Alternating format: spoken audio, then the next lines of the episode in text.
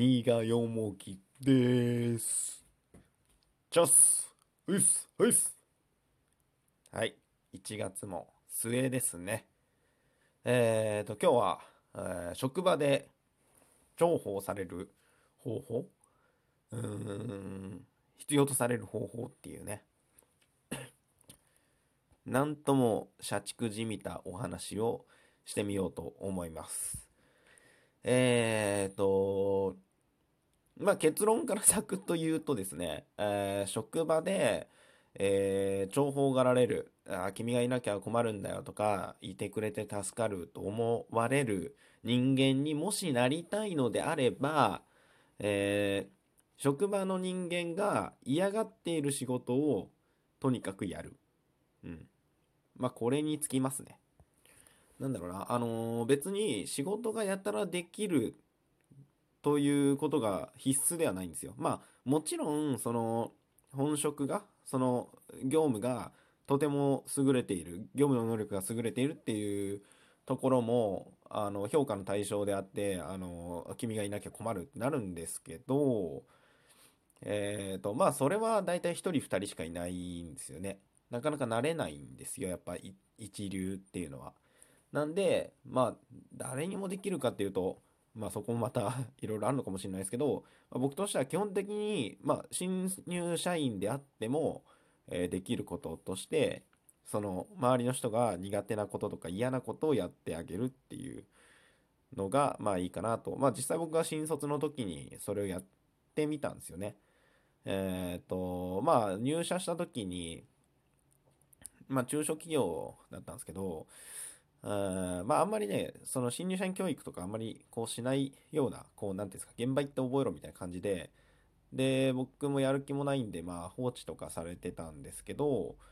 えーまあ、いろいろこうね、文句言われるっていうか、こう陰口とか、あいつ使えねえなみたいなことを、あ結構言われてたんで、うーん、まあ別に仕事辞めてもよかったんですけど、まあでも、とりあえず、じゃあなんか、何とりあえず給料以上働いてみっかみたいな感じで、えーっとね、まあ皆さんの問題点、なんか困ってるとか、あ、この人この、例えば営業の人だったら事務作業とかちょっと苦手そうだなと思ったら、その事務作業をまあやってみるとかね。で、それやっときますよみたいな。そうすると、なんだろうな。あの、その人が例えば1時間、苦手な場合って1時間かかっちゃう作業であっても、まあ、得意な人だったら15分とか。で、普通の人でも30分とか40分ぐらいできるんであれば、まあ、例えば、じゃあ僕が40分でできる仕事を、その苦手な人から1時間、苦手な人が1時間かかる仕事をやったら、まあ20分浮くわけじゃないですか。そんな感じで、あの、全体の仕事の効率も実は上がるし、まあその苦手な人から当然喜ばれるんですよね。その人からしたら1時間分楽ができたし、その不愉快な気持ちもないんで。っていうのを続けてると、まあどんどんその周りの人に感謝されるようになるんですね。はい。で、まあそれをあのいろいろ続けていくとですね、自分のその業務の幅が、まあ浅く、浅くにはなっちゃう、浅く広くか、みたいな感じになっちゃうんですけど、まあ結構いろんな業務を、えー結果することになるんですよね。周りの人が苦手なものっていろいろ違うので、で、そういうニッチなことをしていくと、えー徐々に、えーまあその会社の中でどんな仕事があるのかっていうのが分かってきて、で、周りの人がどんなことが得意でどんなことが苦手なのか、じゃあ別の部署の人は何をしてるのかとかっていうことで、結構会社全体の仕事が見えてくるようになるんですよね。で、そうすると、まあ、近場の人から、あれこいつ使えるぞみたいになって、こう徐々に仕事がえ依頼されるようになりますね、今度。で、こういうのできる、ああいうのできるっていう時に、えーどんどんそれをこなしていけば、まあ、どんどん仕事ができるようになって、まあ、結果重宝されるっていう状況にはなるかなと思います。はい。まあ、完全に専門職みたいな場合は違うのかもしれないですけど、でも、まあ、どんな業種であれ、職場であれ、あの、あると思うんですよね。みんながみんな得意じゃないけど、この人はあれが得意、この人はあれが苦手でみんなが苦手なことを自分が、まあ、得意ないし普通ぐらいできるようになればすごく重宝されるっていうのはお得な あの働き方かなと僕は思ってます。えっ、ー、となので、えー、もしもしですよ職場で、まあ、重宝がられたい場合は、え、周りの人間が苦手なことを少し、え得意あるいは普通にできるぐらいになるといいでしょうという話でした。はい、まあそんな感じなんですけどまあでもね、一つちょっと懸念事項がありまして、あのー、あまりにそうやっていろんな人の苦手な仕事をしすぎると、えー、仕事がめちゃくちゃ増えますね。はい。そうなった時に今度自分のキャパ的にさばききれるかどうかっていう問題も出てくるので、えー、なるべくそれが増えないように、ただでも仕事を断ってるとやっぱあいつ使えねえってなるんで、その線引きが難しいんですよね。なので、そこの仕事量と質、まあ、広さのコントロールはちょっと自分でやらなきゃいけないのと、まあ、もし本当にいろいろ依頼が重なって、そういった量が多くなるんでしたら、今度はその組織的にま後輩をつけてもらうとか、あるいはちょっと他の協力者を、要はあのいろんな人が何が好き、あの得意かとか苦手かとか分かってくるので、じゃあこの案件は実はあの人にやってもらったらもっとうまくいくだろうとか、そんな感じで、仕事の割り振りを考えたりっていうのもいいかもしれないですね。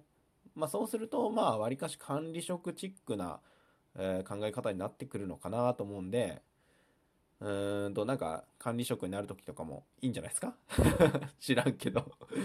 まあ僕は別に管理職とかにはなってないので、なんとも言えないですけど、まあでもそういうようなことをさせられることはありますよね。新入社員のその教育であったりこう部署間のなんか話し合いとかまあいろいろ。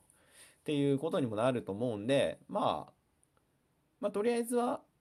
誰かが苦手なことをやりたくないことをやってみるっていうのがまあいいんじゃないかな。このあのちゃんとね仕事をなんかバリバリやりたい人は、うん、適当にだらっと給料をもらいたいなって人は逆にそういうことはやらない方がいいと思いますよ。仕事が増えちゃうんで。はい。うん、かな。まあ僕、そもそもその仕事っていうこと自体が、基本的には人がやりたくないことをやってるから、まあ給料っていうのがもらえてんのかなとかって思ってる派なんで、まあもちろんね、あの、まあクリエイティブなこととかしてる人とかはそうかもしれないですけど、まあ自分が作りたい、それを作って人が喜んで、えお金ももらえるっていうハッピーっていうのもあるかもしれないですけど、まあ結構仕事の多くはその必要とされているけれども、まあやりたくないとかできないとか、うん、例えば医療従事者の方とかだったら、あの僕にはとても医療行為ってできないので、お金を払ってでもやっていただきたいとか、まあ朝早く新聞配達をしていただくとか、ゴミ収集をしていただくとか、そういうのも自分がやれって言われたらきついなっていうところ、まあやりたくないことをやってもらう。料理を作るってのもそうですよね。あ、めんどくさいなって思うから作ってもらうとか、もっと美味しいもの食べたいけど、自分で美味しいもの作るのはめんどくさいな、できないなっていうので、プロの方に作ってもらうとか、そういう話だと思うんで、まあ本質的にそのお仕事をするっていう中では、えー、本当に誰かがやりたくないこと、あるいは求めていることをするっていうのは、まあ本質的にも間違ってないと思うんで、ちょっとそういった視点であの仕事をしてみればっていうなんかめちゃくちゃ意識高い風のこと言ってますけど僕は今あの会社からいかに楽して給料をもらうかってことだけを考えて生活してるんであのまあ頑張りすぎてあのいろいろねパンクしないようにこう うまいことを自分のメンタルケアとねあと周りの人間もやっぱりあのやってくれる人がいると怠けるのでそういう不不不不平等感とかうん、そういうのをね、感じない程度にやってもらえればいいんじゃないでしょうかっていう なんとなくね、今日はね、その話しようかなとも思ってしました。はい。はい。あの、なんか、参考になればいいな。偉そうだなって思われたら申し訳ないですけど、はい。なんかあれば連絡ください。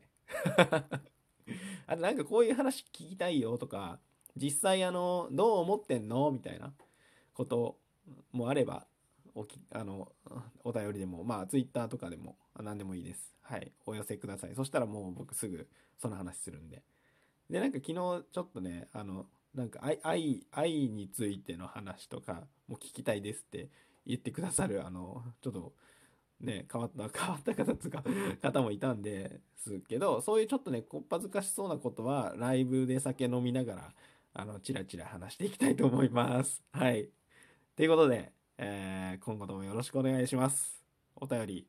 えー、いろいろ、あの、ネギ、2個、2個、えー、ハートとかもらえるとね、